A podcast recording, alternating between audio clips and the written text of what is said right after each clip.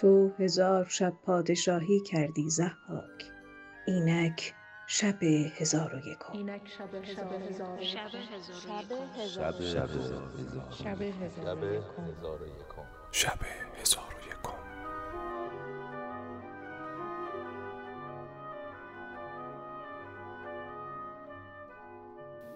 سلام، من آنا حوشیدری فرد هستم و در این پادکست قرار از هزار و یک شب بگیم. به این ترتیب که اول قصه هایی رو از داخل متن کتاب براتون نقل میکنیم و بعد هم میریم سراغ برخی جنبه هایی از هزار و یک شب که دونستنشون میتونه حظی رو که شما با شنیدن قصه ها میبرید دوچندان کنه. این رو هم بگم که پادکست ما به دلیل محتوای بیشتر قصه ها و البته برخی توضیحات من مناسب بچه ها نیست.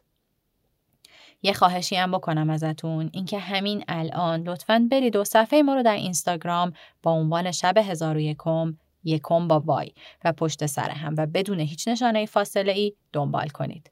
علاوه بر این که اونجا یه سری توضیحات تکمیلی برای هر اپیزود میذاریم، به زودی هم قراره چند تا نظرسنجی برگزار کنیم و خلاصه حضورتون چیزیه که ما شدیداً بهش نیازمندیم الان. دیگه بریم و اول از همه بشنویم خلاصه ای رو از قصه های هفته قبل.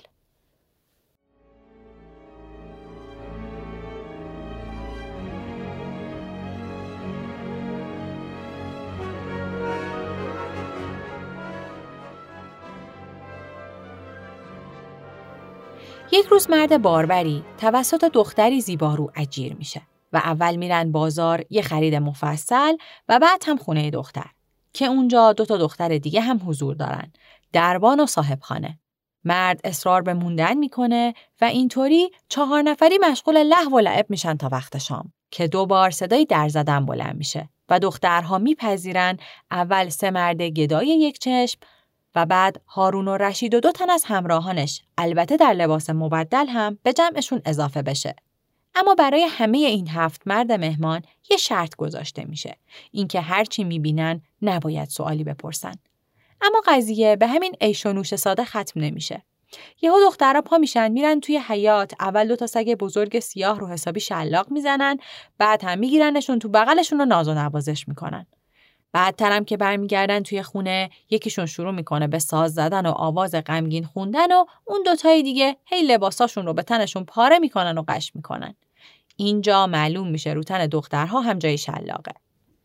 مردها که این رفتار عجیب و غریب رو میبینن و فکر میکنن میتونن از پس دخترها بر بیان، پیمان میشکنن و بنای سوال کردن میذارن. پس صاحب خونه غلامهای شمشیرزنش رو صدا میکنه تا به حساب مهمونها برسن.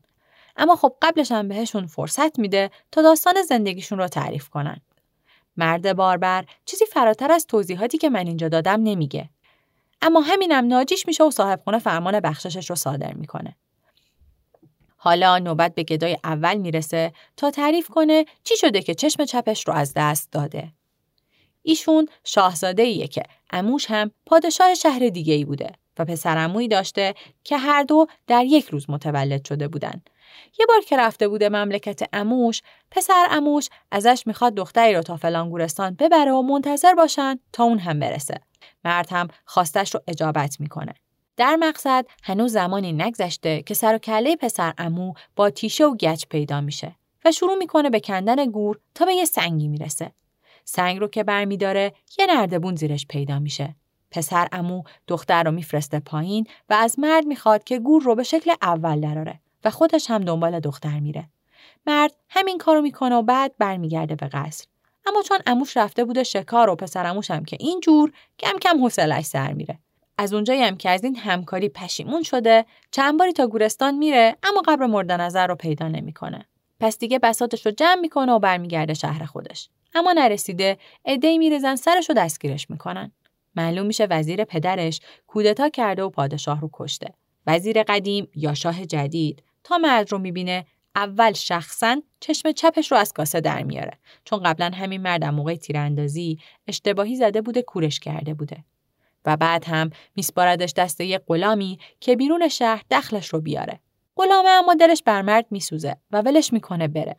مرد هم بدو بدو برمیگرده دوباره مملکت عمو و ماجرا رو براش تعریف میکنه. عمو که قصه گم شدن پسرش رو هم داشته، های های میزنه زیر گریه. پس مرد کل داستان قبرستون رو برای عمو تعریف میکنه و دوتایی پا میشن میرن اونجا و اتفاقاً این بار قبر پیدا میشه. پس قبر رو میکنن و سنگو بر میدارن و از نردبون میرن پایین و میبینن به به چه امکاناتی. اما خب داستان به این خوبی تموم نمیشه. همونجا روی تخت جنازه سوخته پسرعمو در آغوش دختره حالشون رو میگیره. تازه عمو جان توف میندازه رو جنازه ها و لگد پرد میکنه براشون و نفرین میکنه که اون دنیا حسابی از خجالتتون در میان.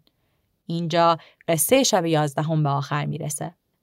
در شب دوازدهم شهرزاد از قول عمو تعریف میکنه که این دختره خواهر پسرعمو بوده که از بچگی با هم تیک و تاک میزدن و چون هی اونا رو از هم دور نگه داشتن اینجا رو مهیا کردن تا دور از چشم بقیه با هم باشن. حالا هم که عذاب الهی بر سرشون نازل شده. پس مرد و عمو دست از پا دراستر برمیگردن بالا و هنوز نفسشون جا نیومده که صدای شیپور جنگ بلند میشه و خبر میرسه وزیر تا اینجا هم لشگر کشی کرده. عمو که میبینه تاب مقاومت نداره تسلیم میشه و مرد هم فرار میکنه به سمت پایتخت بلکه خلیفه به دادش برسه. اینطوری توی شهر به اون دوتا گدای دیگه برمیخوره و گزارشون میفته به این خونه. دختر صاحب خونه این یکی مهمونش رو هم به خاطر قصه پرغصه‌اش میبخشه. نوبت به ماجرای گدای دوم میرسه که الحق بی خود ادعا نمیکنه. واقعا داستان زندگیش عجیب تره. ایشون هم از قضا پسر یه پادشاهی بوده که از بس علم و معرفت کسب میکنه آوازش به گوش پادشاه هند میرسه و دلش رو میبره. پس قرار میشه مرد با دختر پادشاه هندوستان ازدواج کنه. باباش این پسر حکیم رو با کشتی کشتی هدایا میفرسته خدمت پدرزن. اما کاروانشون تا به خشکی میرسه میخوره به پست راهزنها. حسابی غارت میشن و هر کی میتونه جونش رو برمیداره و در میره. از جمله همین شازده که میره و میره تا به شهری میرسه و رندوم میره تو مغازه یه خیاط. از شانسش این خیاط آدم خوبی بوده. خیاط ماجراش رو میشنوه و بهش توصیه میکنه هویت واقعیش رو بهتر فاش نکنه. و چون تو شهر اونا هم مثل اینجا دانش و هنر و اینجور قرتیبازی ها خریدار نداشته واسش یه تیشه جور میکنه تا به شغل خارکنی و زور بازو روزیش رو در بیاره. یه مدتی همینجوری میگذره تا اینکه یه بار موقع هیزم جمع کردن یه جای پردرختی سر راه مرد قرار میگیره. شازده مشغول کار و کندن میشه که یه حلقه مسی توجهش رو جلب میکنه. پیگیر میشه و میبینه حلقه متصل به یه تخت چوب که اون هم دریچه یه برگودالی و نردبانی که میرسه به قصری در دل زمین. توی اون قصر هم یه دختر زیبا زندگی میکنه. دختره با دیدن یه آدمیزاد حسابی ذوق میکنه و تعریف میکنه دیوی در شب عروسی دزدیدتش و آوردتش اینجا. حالا هم هر ده روز یه بار میاد و شبی رو با دختر سر میکنه. دختره که از تنهایی به سطوح اومده بوده حسابی ها همه جوره از مرد پذیرایی میکنه. و همین میشه که مرده یه دل نه صد دل عاشق میشه و پا میشه به شاخشونه کشیدن که دیو ال میکنم و بل میکنم. دخترم هرچی بهش میگه بشین بابا بیخیال حریفش نمیشه. پس مرد به جای دست کشیدن رو طلسم احضار دیو روی سقف، بله سقف، قبه یعنی گنبد و با وجود ناباوری من طلسم هم روی سقف نوشته شده. خلاصه مرد جای اینکه دست بکشه رو طلسم میزنه داغونش میکنه. دیگه بریم و بشنویم ادامه قصه رو با صدای مریم قاضی نظام که شهرزاد قصه گوی ماست.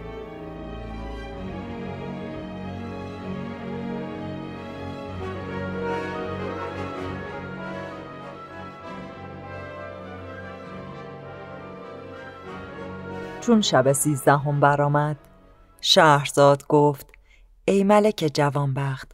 آن ماهروی گفت ای پسر بیرون شو، برحذر باش که اینک عفریت در رسید. من از غایت بیم کفش و تیشه را فراموش کرده از نردبان به فراز شدم. چون نگاه کردم دیدم که عفریتی کریه المنظر به در آمد و با دخترک گفت چه حادثه روی داده که مرا بدینسان هراسان کردی؟ دختر گفت جز اینکه آرزومند تو بودم چیزی روی نداده. عفریت گفت ای روسبی دروغ همیگویی. پس به چپ و راست نگاه کرد، کفش و تیشه بدید. گفت این هر دو از آدمیان است. دختر گفت که من تا اکنون آنها را ندیده بودم، شاید که تو از بیرون با خود آورده ای. عفریت گفت: ای مکاره، همی خواهی که با من کید کنی؟ پس او را به چهار میخ بسته تازیانه اش همی زد که من ترسان و هراسان بیرون آمدم و از کرده پشیمان بودم و سر اندر گریبان حیرت داشتم. چون پیش خیاط آمدم گفت: دیشب کجا بودی که به انتظار تو نخفتم؟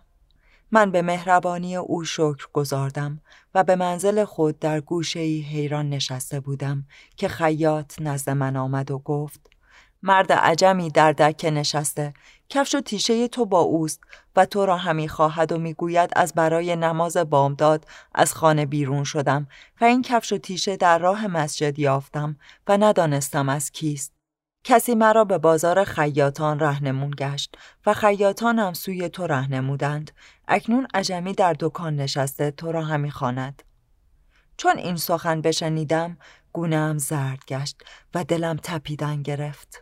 ناگاه زمین بشکافت، عجمی پدیدار شد. دیدم که همان عفریت است که کفش و تیشه مرا برداشته از پی من روان گشته است. چون مرا بدید در حال مرا برو بود و بر هوا شد. پس از ساعتی بر زمین فرو رفت و از همان قصر به در آمد. دختر را دیدم برهنه و خون از تنش جاری است. عفریت گفت: ای روسبی، این از عاشق تو؟ دختر گفت: من او را به جز این دم ندیده بودم. عفریت گفت: پس از چندین عقوبت باز دروغ گفتی؟ اگر تو او را نمی شناختی این تیغ را بگیر و او را بکش. او تیغ برگرفته نزد من آمد، دید که خونابه از دیدم همی چکد. بر من رحمت آورده مرا نکشت و تیغ بیانداخت.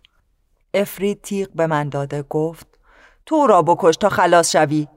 من تیغ گرفته نزدیک رفتم. دختر اشک از دیدگان بریخت، گفت: این همه رنج و مهنت از تو به من رسید، چون از تو را به حال من رحمت نمی آید؟ من نیز تیغ بیانداختم، گفتم: ای عفریت، چه مردی بود که از زنی کم بود؟ به جایی که زن کشتن من روا نداند، چگونه من او را بکشم؟ هرگز نخواهمش کشت. عفریت گفت: محبت و دوستی شما نه چندان است که یکدیگر را توانید کشت. پس خود تیغ برگرفت و دست و پای او را از تن جدا کرد. آنگاه رو به من کرده گفت: ای آدمی زاد، در شرع ما زن روسبی را بباید کشت. من این دخترک را شب زفاف رو بوده بودم و جز من کسی را نمی شناخت. اکنون بدانستم که جز من دیگری را شناخته، او را کشتم. اما از تو خیانتی به من پدید نگشته، تو را نخواهم کشت و تندرست نیز نخواهی رفت. خود بازگو که تو را به چه صورت کنم. من بسی لابه کردم و گفتم: بر من ببخشای که خدا بر تو ببخشاید. گفت: سخن دراز مکن، از کشتنت درگذشتم، اما ناچار باید به جادویی به دیگر صورتت کنم. آنگاه مرا در رو بوده به هوا شد و بر قله کوهی فرود آمد. مشتی خاک برداشت و فسونی بر آن دمیده بر من بپاشید. در حال بوزینه شدم. چون خود را بدان صورت یافتم، گریان و نالان از کوه به زیر آمده. یک ماه راه رفتم تا به کنار دریایی رسیدم. جمعی دیدم که بر کشتی نشسته و آهنگ راندن کشتی دارند. من خود را به حیلتی چنان که مردم ندیدند به کشتی برافکندم. یک روز خیشتن پنهان داشتم. چون مرا بدیدند، یکی گفت که این میشون را به دریا بیافکنید و دیگری شمشیری به دست ناخدا داده گفت: او را بکش. من با دو دست در شمشیر آویخته سرشک از دیده بریختم. ناخدا را بر من دل بسوخت و گفت: ای بازرگانان، این بوزینه به من پناه آورده، کسی او را نیازارد. پس من در پیش ناخدا بماندم. هرچه می گفت می دانستم و خدمت به جا می آوردم. او نیز با من نیکی و احسان می کرد تا از کشتی به در آمده به شهر بزرگی رسیدیم. همان ساعت خادمان سلطان آن شهر به پیش بازرگانان لوحی آورده. گفتند: هر کدام سطری در این لوح بنویسید. من برخواسته لوح از دست ایشان بگرفتم. ترسیدند که من لوح را بشکنم، مرا بزدند و خواستند که لوح را از من بستانند. من به اشارت بنمودم که خط خواهم نوشت. ناخدا گفت: بگذارید تا بنویسد که من او را به فرزندی پذیرفتم، چنین بوزینه‌ای دانشمند ندیده بودم. من قلم گرفته به خط رقا این ابیات بنوشتم: ای قلم دست خواجه را شایی که بدان دست نامدار شوی، چون تو را دست خواجه بردارد با همه عز و افتخار شوی، خلق را از هنر پیاده کنی چون بر انگشت او سوار شوی. و با خط ریحانی این ابیات نیز بنوشتم: کلک از تو یافت مرتبت صد هزار تیغ، تا کرد بر بنان امید اجل گذر. او را دو شاخ بینی پیوسته بر یکی، یک شاخ بر قضا و دیگر شاخ بر قدر، یک شاخ بر ولی و دیگر شاخ بر عدو، زین بر ولی سعادت و زان بر عدو ضرر. و با خط سلس این دو بیت بنوشتم: بر زائران تو به سخا کیسه های سیم، بر شاعران تو به عطا بدره های زر، شاعر نواز و شعر شناسی و شعر خواه، آری چنین بودند بزرگان مشتهر. و با خط نستعلیق این شعر نوشتم: ای خداوندی که دیدار تو را عالم همی از سعادت هر زمانی مژده دیگر دهد، جز به عدل تو نپرد هیچ مرغ اندر هوا، مرغ را گویی همی عدل تو بال و پر دهد. در صلاح دین و دنیا آفرین و شکر تو، بهتر از پندی که عالم بر سر منبر دهد. آنگاه لوح به خادمان دادم، ایشان لوح به نزد سلطان بردند. سلطان جز خط من خط هیچ کدام نپسندید و فرمود که خداوند این خط را خلعت فاخر پوشانیده سواره پیش منش آورید. خادمان بخندیدند. ملک از خنده ایشان در خشم شد. گفتند ما به خداوند خط میخندیم که او بوزینه معلم و حیوان لایعلم است. ملک را عجب آمد و گفت این بوزینه را برای من بخرید و خلعت پوشانده سواره پیش منش آورید. خادمان ملک آمده مرا از ناخدا بگرفتند و حله فاخر بر من پوشانیده پیش ملک بردند. من زمین ببوسیدم، جواز نشستنم داد. به دو زانو نشستم، حاضران از ادب من در عجب شدند. چون ملک باریافتگان را مرخص فرمود و به جز ملک و خواجه سرایان کسی نماند، خوان گستردند و همه گونه خوردنی بیاوردند. ملک مرا اجازت چیز خوردن داد. من برخواسته سه بار زمین ببوسیدم و به قدر کفایت خوردنی بخوردم. چون خوان برداشتند، من به کناری رفته دست شستم و قلم و قرطاس به دست گرفته این ابیات نوشتم: هرگز که شنیده است چنین بزم و چنین سور، باریده بر او رحمت و افشانده بر او نور. از دولت سلطان جهان است چنین بزم و از طلعت سلطان جهان است چنین سور. یا رب تو کنی جان و دل از دولت او شاد، یا رب تو کنی چشم بد از طلعت او دور. پس دور از ملک بنشستم. ملک را عجب آمد و شطرنج خواسته. گفت بیا تا شطرنج ببازیم. من پیش رفته مهر فرو چیدم و از پیاده و سوار صفها بیا راستم. بیدق براندم و از بیتاخته فرزینی برداشتم.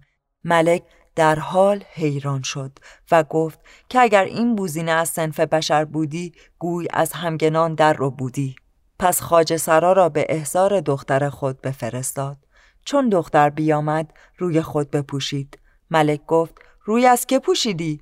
دختر گفت این بوزینه ملک زاده است که جرجیس ابن ابلیس این را به این صورت کرده. ملک از من پرسید این سخن راست است یا نه؟ من به اشارت گفتم آری راست میگوید. پس از آن بگریستم. ملک از دختر خود پرسید که تو جادو از که آموختی؟ دختر گفت از پیر زال جادو صد و هفتاد گونه آموختم که پست‌ترین آنها این است که سنگ‌های شهر تو را پشت کوه قاف ریخته مردمانش را ماهیان گردانم. ملک گفت این جوان را خلاص کن که وزیر خود گردانم. دخترک انگشت قبول بر دیده نهاد و کاردی به دست گرفته خطی به شکل دایره برکشید. چون قصه به دینجا رسید، بامداد شد و شهرزاد لب از داستان فرو بست.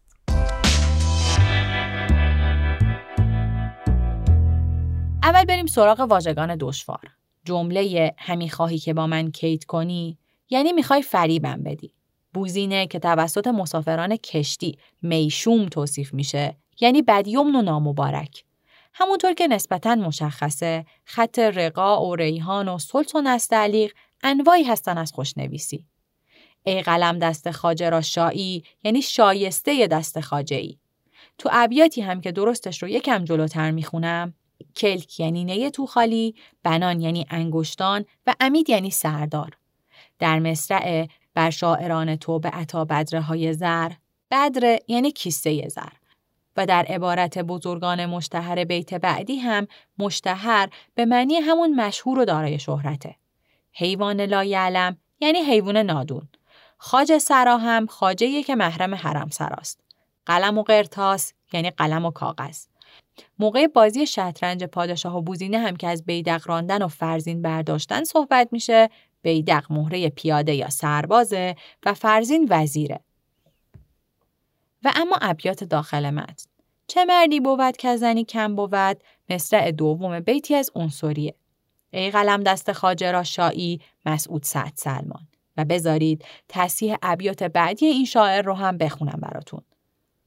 او را دو شاخ نکنی پیوسته هر یکی، یک شاخ با قضا و دگر شاخ با قدر، یک شاخ بر ولی و دگر شاخ با عدو، زین بر ولی سعادت و آن بر عدو ضرر. زان یافت کلک مرتبت صد هزار تیغ، کو کرد بر بنان امید اجل گذر. ای خداوندی که دیدار تو را عالم همی، و هرگز که شنیده است چنین بزم و چنین سور هم از امیر معزیه.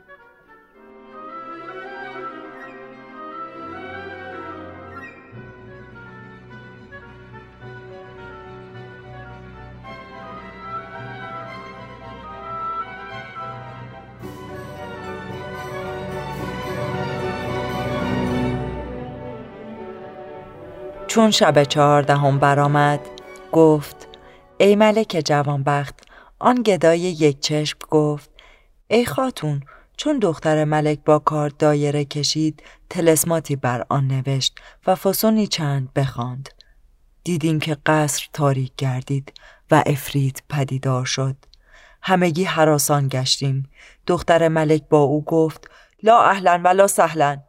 عفریت به صورت شیری پاسخ داد که ای خیانتکار، چگونه عهد فراموش کردی و پیمان بشکستی؟ آخر من و تو پیمان بربسته بودیم که هیچ یک دیگری را نیازاریم. حال که تو خلاف کردی آماده باش. پس دهان باز کرده مانند شیر بقرید. دختر مویی از گیسوان فرو گرفته فسونی بر او دمید. در حال شمشیر برنده شد و شیر را دو نیمه کرد. سر شیر به صورت کژدمی شد. دختر مار بزرگی گردید، با هم در آویختند. پس از آن کژدم به صورت عقابی شد. دختر به صورت کرکس برآمد. زمانی بجنگیدند. عفریت گربه‌ای شد سیاه. دختر به صورت گرگ برآمد.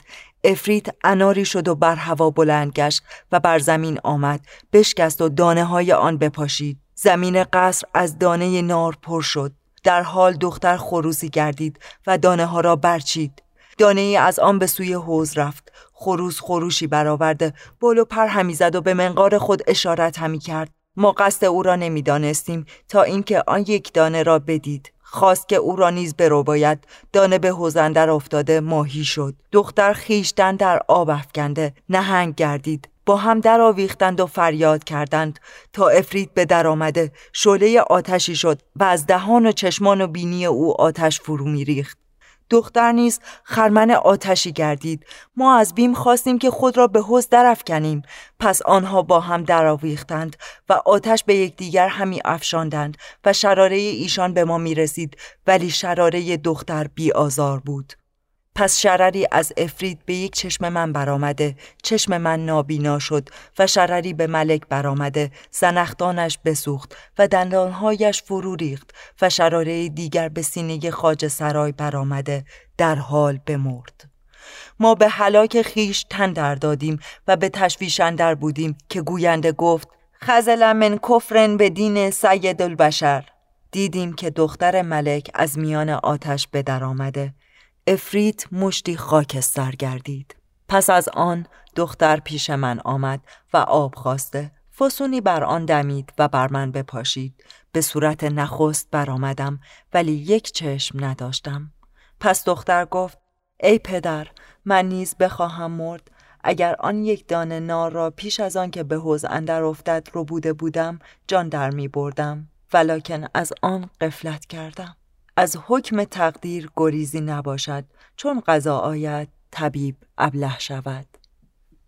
دختر به گفتگو اندر بود که شرری به سینه‌اش برآمد و بسوخت، در حال مشتی خاکستر شد. همگی به حیرت درماندند و من با خود می گفتم که کاش من می سوختم و چنین زیبا صنمی را که با من این همه نیکویی کرد بدین سان نمی دیدم. چون ملک دختر خود را در آن حال بدید، جامه بر تن بدرید. زنان و کنیزان گریان شدند و ناله و خروش از همگان بلند شد و هفت روز به ماتم بنشستیم. پس از آن ملک خاکستر عفریت بر باد داد و بر سر خاکستر دختر قبه‌ای ساخت و همه روزه به قبه اندر شده همی گریست تا اینکه ملک را بیماری سخت روی داد. پس از یک ماه بهبودی پدید آمد. مرا پیش خود خوانده گفت کاش روی نامبارک تو را ندیده بودم که مرا بدین روز نشاندی و سبب هلاک دختر من شدی. الحال از این شهر بیرون شو. من به گرمابه رفته، زنخ تراشیده و از شهر بیرون شدم و نمیدانستم که به کدام سوی روم و در کار خیش حیران و سرگردان بودم و به محنت‌هایی که روی داده بود همی گریستم و این ابیات همی خواندم. فریاد من از این فلک آینه کردار، کاینه بخت من از او دارد زنگار. آسیمه شدم، هیچ ندانم چه کنم من، عاجز شدم و کردم بر عجز خود اقرار. از گنبد دوار چنین خیره بمانم، بس کس که چنین خیره شد از گنبد دوار. پس کوه و هامون نفردیده به دارالسلام شتافتم که شاید خلیفه را از حالت خیش بیاگاهانم. چون به دینجا رسیدم گدای نخستین را دیدم که او نیز همان دم رسیده بود. در گفتگو بودیم که گدای سیوم برسید. با یک دیگر یار گشته همی گشتیم که قدر ما را به این مقام پرخطر رهنمون شد. خداوند خانه گفت از این هم بند بردارید. چون بند برداشتند گفت تا حکایت یاران نشنوم نخواهم رفت. آنگاه گدای سوم پیش آمده گفت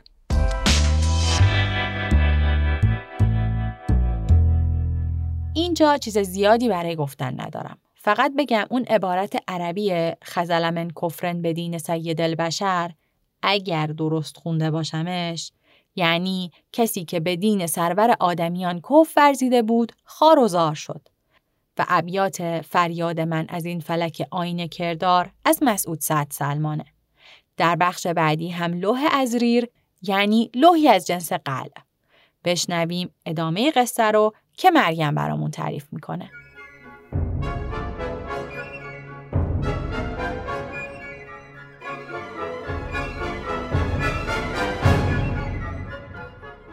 حکایت گدای سوم. ای خاتون، مرا حدیثی است عجبتر از حدیث هر دو و آن این است که من ملک زاده بودم. چون پدرم بمرد من در مملکت بنشستم.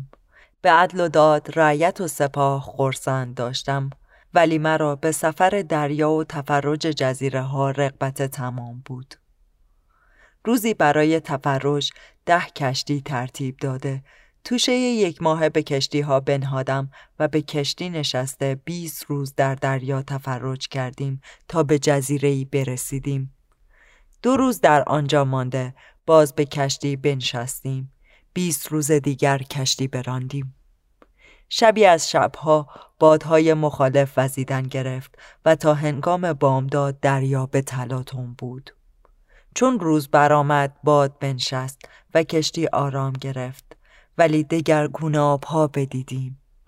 ناخدا به فراز کشتی بر شد و با حالت دگرگون به زیر آمده دستار بر زمین انداخت و تپانچه بر روی خود زد و گریان شد. سبب آن سوال کردیم، گفت که آماده هلاک شوید. گفتیم ای ناخدا سبب بیان کن. گفت ای ملک، چون به فراز کشتی بر شدم از دور سیاهی نمایان بود، گاهی سیاه و گاهی سپید می نمود. من دانستم که آن کوه مغناطیس است و یازده روز است که کشتی به بیراه آمده. کشتی ما دیگر ره به سلامت نخواهد برد و هنگام بامداد به کوه مغناطیس خواهیم رسید و آن کوه کشتی را به سوی خیش کشد و آنچه که میخ آهنین به کشتی اندر است از کشتی بپراکند و بر کوه بچسبد. و ای ملک، به فراز کوه قبه است مسین و به فراز قبه صورتی بر اسب مسین سوار است و نیزه‌ای مسینه در کف دارد و لوح ارزیر از گردن او آویخته و تلسماتی بر لوح نقش کردند. تا آن سوار بر آن اسب نشسته هر کشتی که بدین مکان آید بشکند، چاره نیست جز اینکه سوار از اسب بیفتد. چون ناخدا این سخنان گفت گریان گشتم و تن به هلاکت سپردیم. چون بامداد شد به کوه برسیدیم. میخای کشتی پراکنده شد، هر یک به سنگی بچسبید و تخته ها شکسته از هم پاشیدند. جمعی از ما غرق شدند و جمعی خلاص یافتند. من هم بر تخته ای چسبیدم، موج مرا بدان کوه رسانید، به فراز کوه بر شدم. چون قصه بدینجا رسید بامداد شد و شهرزاد لب از داستان فرو بست.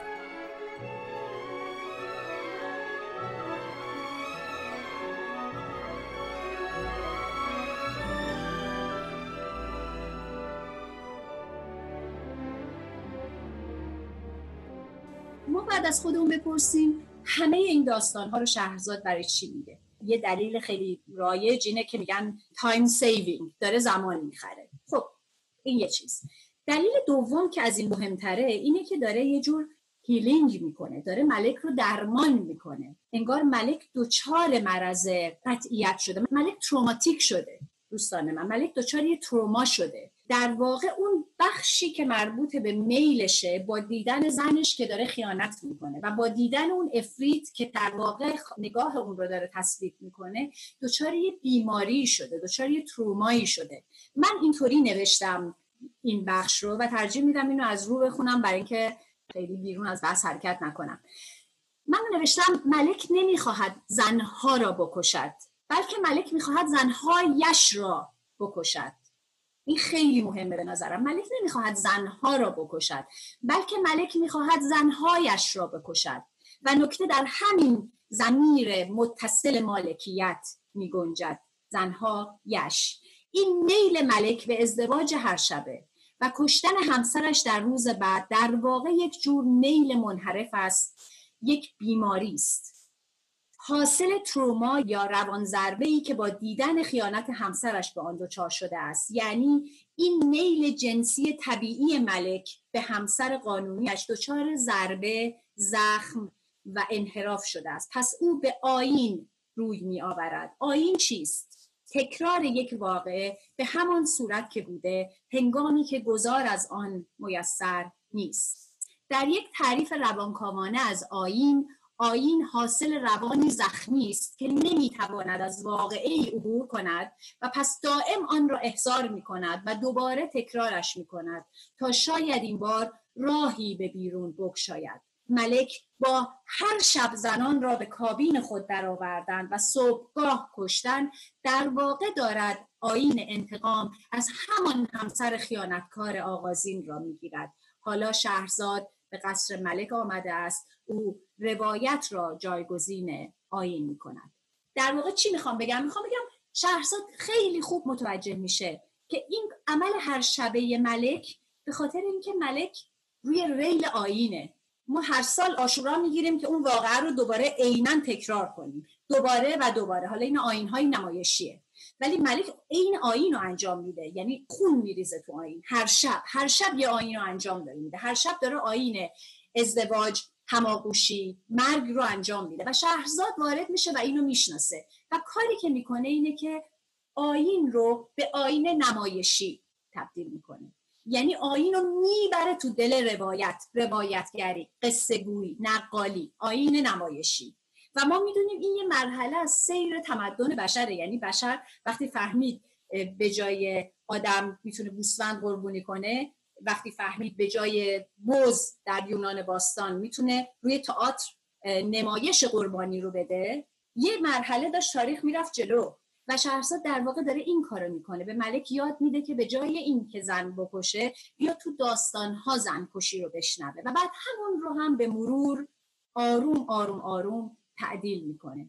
پس اگر داستانها اروتیکه باید اروتیک باشه با این سوال، چون دا... چون در واقع این داستانها داستانهایی که باید به یک میل بیمار، به یک میل تروماتیک پاسخ بده. اگر این داستانها در واقع توش زنهای مکاری هست باید باشه، چون اون در واقع داره به یک آدم بیمار رفته رفته و ریز به ریز کمک میکنه که ساختمان ذهنش رو بشکونه و تغییر بده. اون چه که شنیدید بخشهایی بود از صحبتهای خانم دکتر نغمه ثمینی که به نظرم بهترین نقطه شروع این اپیزوده. در جایی که ما بحث مفصل اسطوره‌شناسی داستان بنیادین رو خاتمه دادیم و قراره حالا همین داستان رو از منظر روانکاوانه نگاه کنیم. توضیحات دکتر ثمینی کامل بود و در نتیجه من به ذکر دو تا نکته بسنده می‌کنم. اول اینکه باید بگم آیین‌ها ارتباطی تنگاتنگ با اسطوره دارن. وقتی انسان برای فهم پدیده‌هایی که کنترل اونها از چارچوب اختیارش خارجه، اسطوره‌ها رو می‌سازه. آیین‌ها رفتارهایی هستند که با هدف برقراری ارتباط با ذات الهی پدیده‌ها ابداع میشن. بخوام از جهان کشاورزی براتون مثال بزنم، وقتی بشر اومدن بهار و سرسبزی دوباره زمین رو به پیروزی پهلوان ایزد باروری در نبرد با اژدهای خوشسالی نسبت میده، بعدتر برای تشویق طبیعت یا مادر زمین به باروری هرچه سریعتر قربانی میکنه. یا حتی جشن‌های همراه با آمیزش‌های دست جمعی ترتیب میده. نمیدونم اسم جشن‌های دیونیزوسی به گوشتون خورده یا نه. بگذریم. اما در هزار و یک شب که محصول اندیشه‌های دوره‌های بعدیه، همونطور که داستان اسطوره‌ای اولیه به قصه گفتن شهرزاد برای سوق دادن شهریار به سمت داشتن رفتار نورمال بدل شده، آیین به تصویر کشیده شده هم طبعاً باید بروز شده باشه. به این ترتیبه که این آیین چه ازدواج هر شبه و کشتن عروس پیش از سپیده دم باشه و چه قصه گویی شبانه، بیشتر از این که با هدف جلب نظر ایزدان و الهه ها برگزار بشه، نقش التیام بخشی و درمانگرانه داره. نکته دوم همین که اصلا در پزشکی کهن هندوستان شگرد قصه گویی در درمان اختلالات روانی استفاده می شده و در نتیجه شهرزاد هم همین روش رو پیش میگیره تا پادشاه خونخوار سلامت روانیش رو دوباره به دست بیاره.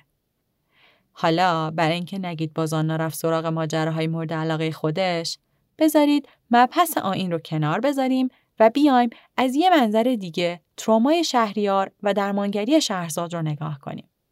اول کارم باید مشخص کنیم که قراره با کدوم بخش از جزئیات داستان بنیادین سر و کار داشته باشیم.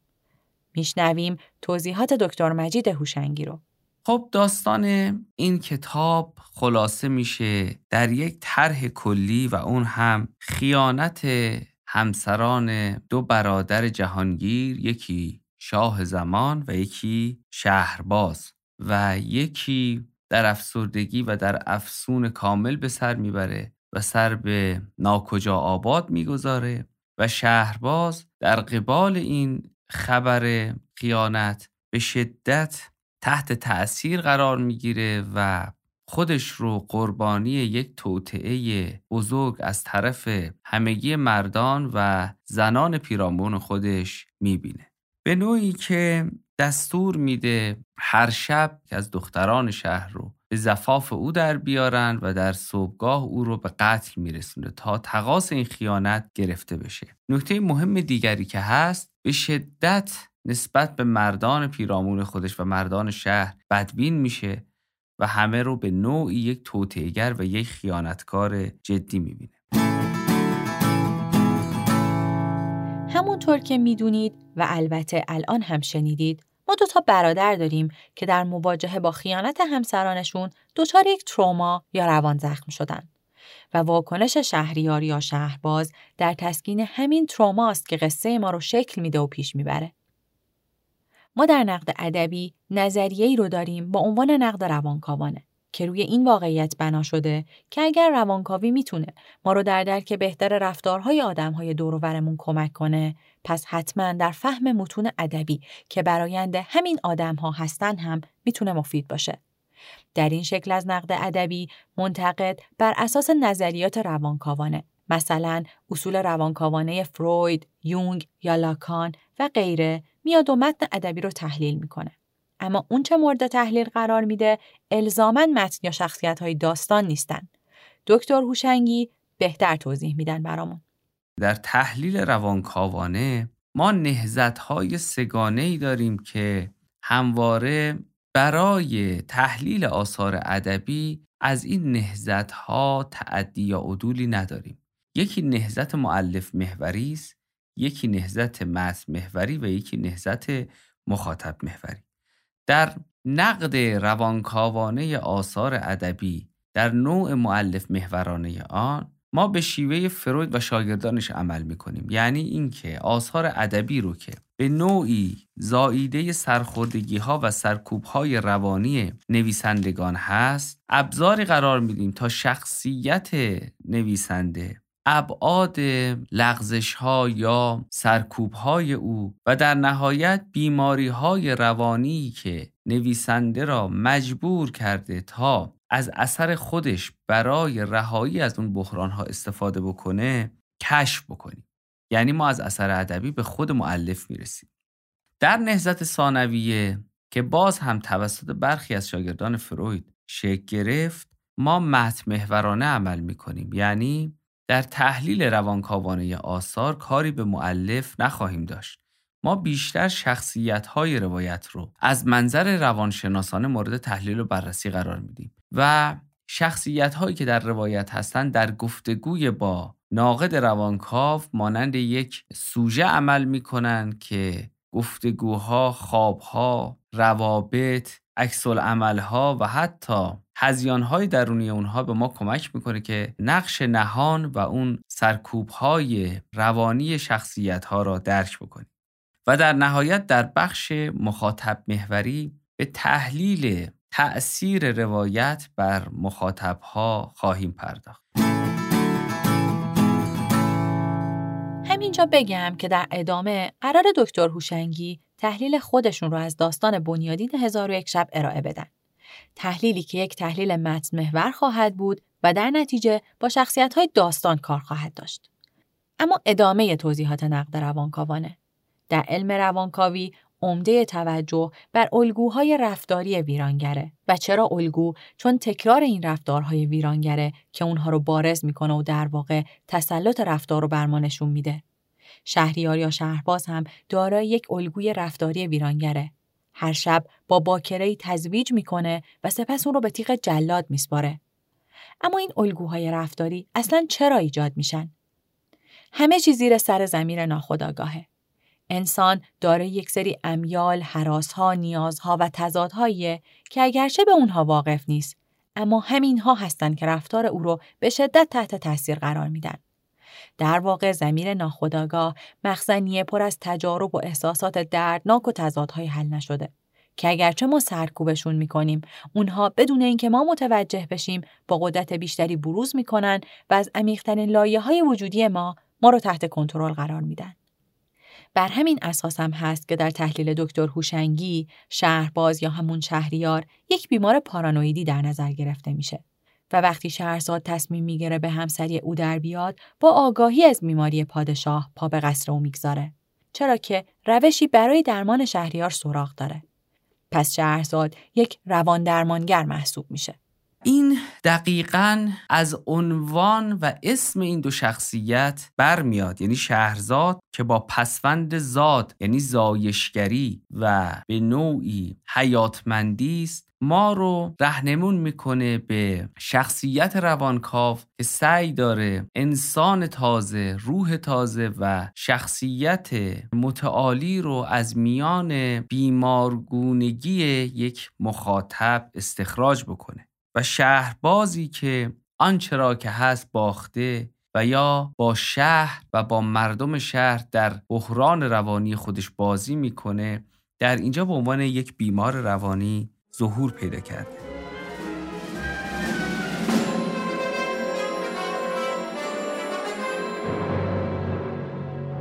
در داستان بنیادین هزار و یک شب اونچه که داره رفتار شهریار رو سمت و سو میده، میتونه احساس حقارتی باشه که با دیدن همبستر شدن خاتون مورد اعتمادش، نه با هر کسی بلکه با غلامانی که در نگاه او پسترین مردمند، در ناخودآگاه شک گرفته. و اینکه هر شب دختری رو پس از هماغوشی میکشه و در ظاهر به نظر میرسه انتقامی علیه زنان، در اصل رفتاریه که او با انجامش داره سعی میکنه این حس حقارت رو از بین ببره. از طرف دیگه دکتر هوشنگی با اتکا به ادله‌ای که خواهیم شنید، پارانویا رو در شهریار تشخیص میدن. در این روایت به صورت بسیار واضح و عینی با یک بیمار روانی مواجهیم و اونم شخصیت شهرباز هست.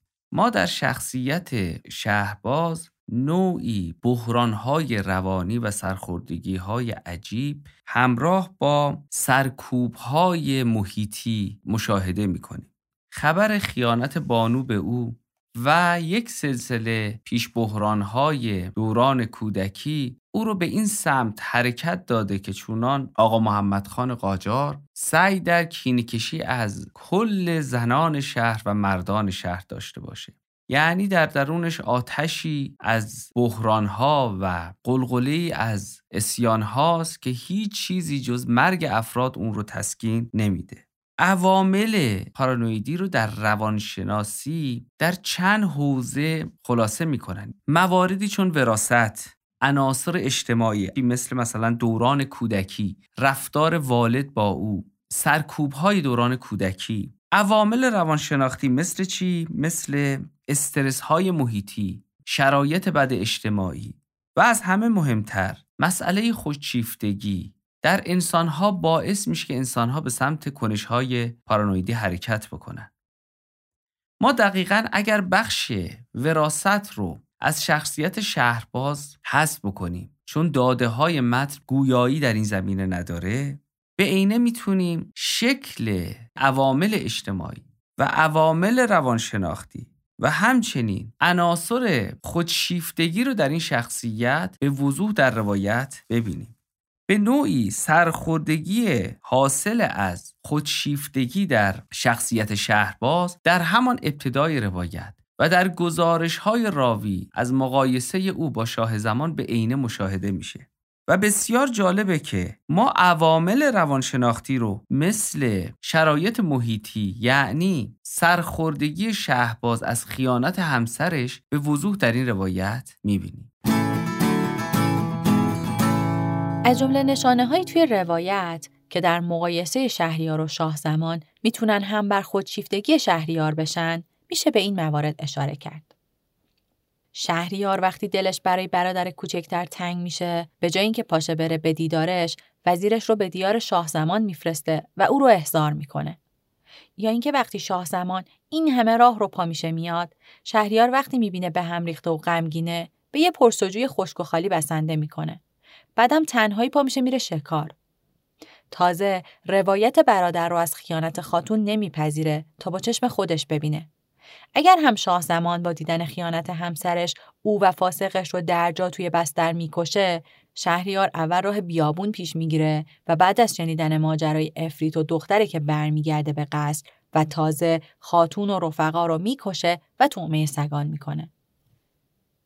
در مورد شخصیت شهرزاد هم باید بگم که شهرزاد با درک وضعیت روانی شهریار پای به خوابگاه او میگذاره و با قصه گویی شبانه، اگرچه در وهله اول داره جون خودش رو از مرگ نجات میده، اما واقعیت اینه که داره تلاش میکنه در جایگاه یک روان درمانگر شهریار یا شهرباز رو درمان کنه.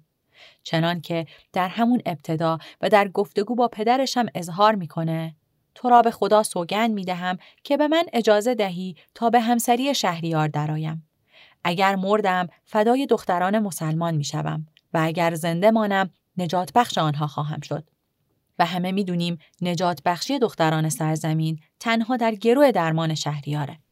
ما می توانیم روایت شهرزاد قصه‌گو رو از منظر تطبیقی با شکل روانکاوی فرویدی یک مقایسه انجام بدیم. به چه صورت؟ ببینید، همواره یک بیمار روانی به نزد یک روانکاو میره تا از سلسله بحران‌ها و مشکلات روانی خودش رهایی پیدا کنه.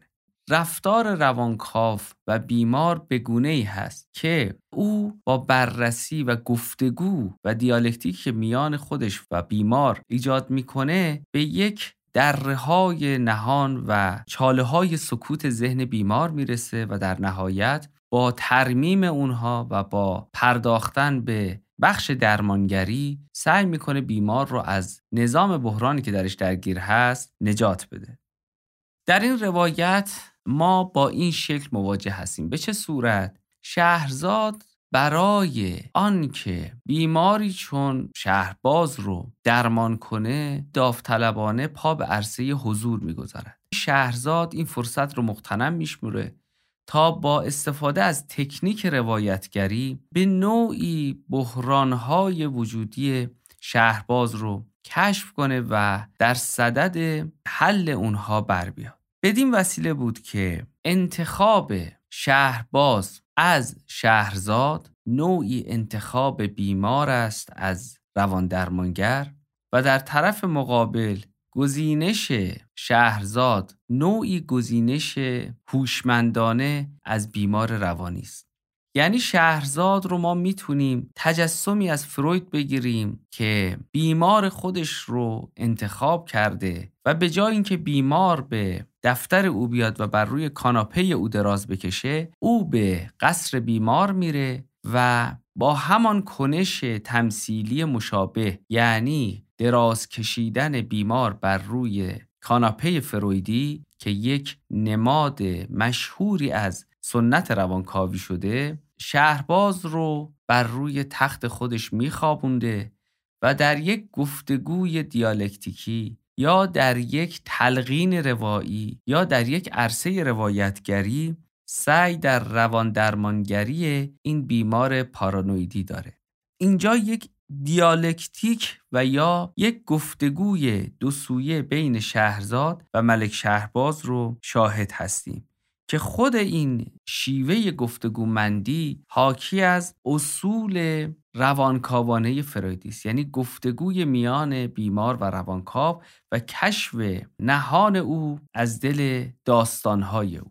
با این تفاوت که فروید بیماران رو بر روی کاناپه میخوابوند و اونها رو در یک نوع خلسه روانی وارد میکرد و از اونها روایت‌های زندگی و داستان‌های غم‌انگیز زندگیشون رو درخواست میکرد، ولی در روایت شهرزاد ما میبینیم که شهرزاد با استفاده از تکنیک تعلیق و تکنیک به تأخیر انداختن نتیجه روایت سعی داره شخصیت شهرباز رو در استیلای خودش بگیره، شخصیت شهرباز رو به نوعی مصادره بکنه و اجازه رفتارهای نابخردانه یا رفتارهای پارانویدی رو به او نده.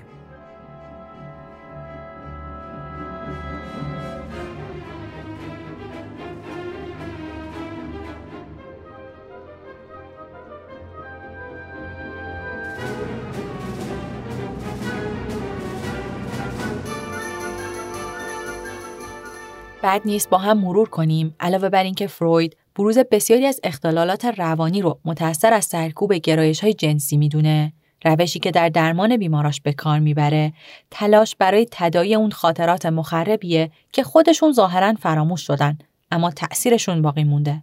از اون طرف در هزار و یک شب اتفاقی که شهریار رو دچار تروما کرده بر همگان روشنه.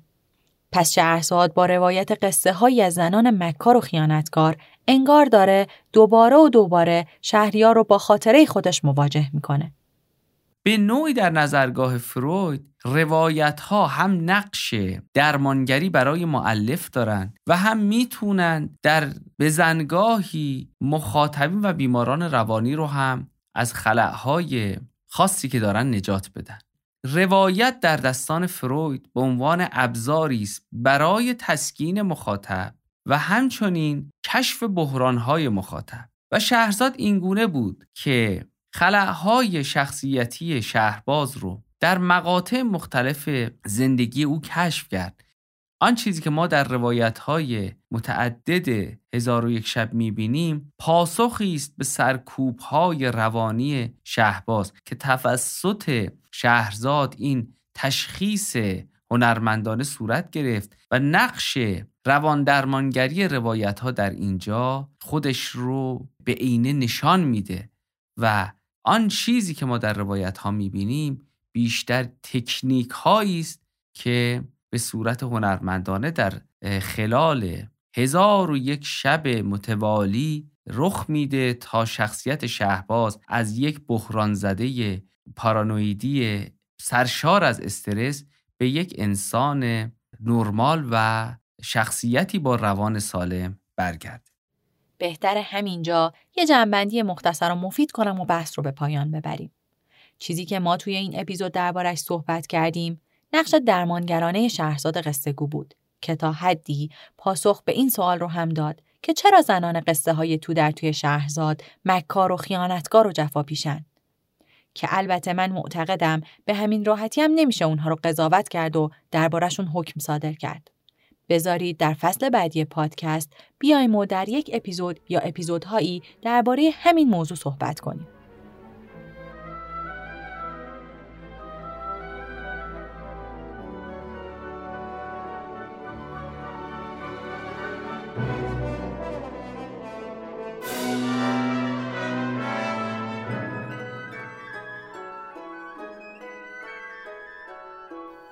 در پایان لازم اشاره کنم که شب هزار و یکم نمایشنامه‌ای از بهرام بیزایی عزیزه که توسط انتشارات روشنگران و مطالعات زنان به چاپ رسیده و انتخاب این نام برای این پادکست در واقع ادای احترامیه به این استاد بزرگوار. این رو هم بگم که من به هیچ وجه کارشناس هزار و یک شب نیستم، بلکه در تلاشم با پژوهش تو منابع معتبر موجود اطلاعاتی رو که به دست میارم با شما هم به اشتراک بذارم و البته در صورت امکان با متخصصینی که تو حوزه‌های مختلف مرتبط با کتاب سر و کار دارنم مصاحبه کنم. بنابراین لطفاً خطاهای منو بر من ببخشید و حتماً ما رو از نعمت انتقادات و پیشنهاداتتون بهره مند کنید. اگر پادکست ما رو دوست داشتید ممنون میشم در کست باکس، گوگل پادکست و ناملیک ما رو سابسکرایب کنید و بدونید بهترین حمایت شما از ما معرفیمون به دوستانتونه. لطفاً صفحه ما رو در اینستاگرام با عنوان شب هزار و یکم پشت سر هم و بدون هیچ نشانه فاصله ای دنبال کنید. در اونجا اطلاعات تکمیلی و منابع استفاده شده توی هر اپیزود معرفی میشن.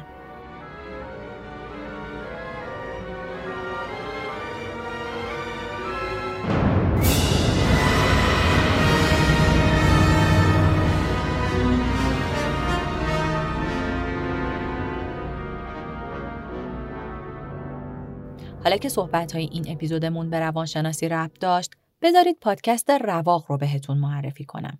پادکست مورد علاقه مریممون. در پادکست رواق، آقا فرزین رنجبر از روانشناسی اگزیستانسیال میگه و اینجوری شروع میکنه که چطوری ترس‌های وجودی ما بدون اینکه خبر داشته باشیم، کل زندگی ما رو تحت تاثیر قرار میدن. حالا اینکه ترس‌های وجودی کدومن و باقی ماجرا با شما که برید و رواق رو بشنوید.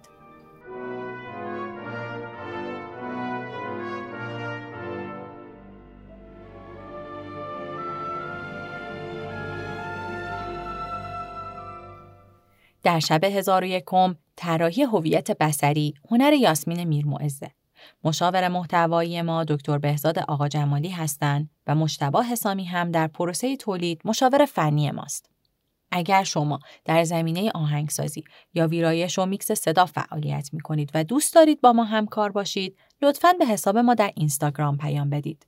در آخر هم باید از دکتر مجید هوشنگی عزیز عضو هیئت علمی دانشگاه الزهرا تشکر کنم که یک بار دیگه وقتشون رو در اختیار ما گذاشتن و مهمون ویژه این اپیزود هم بودند.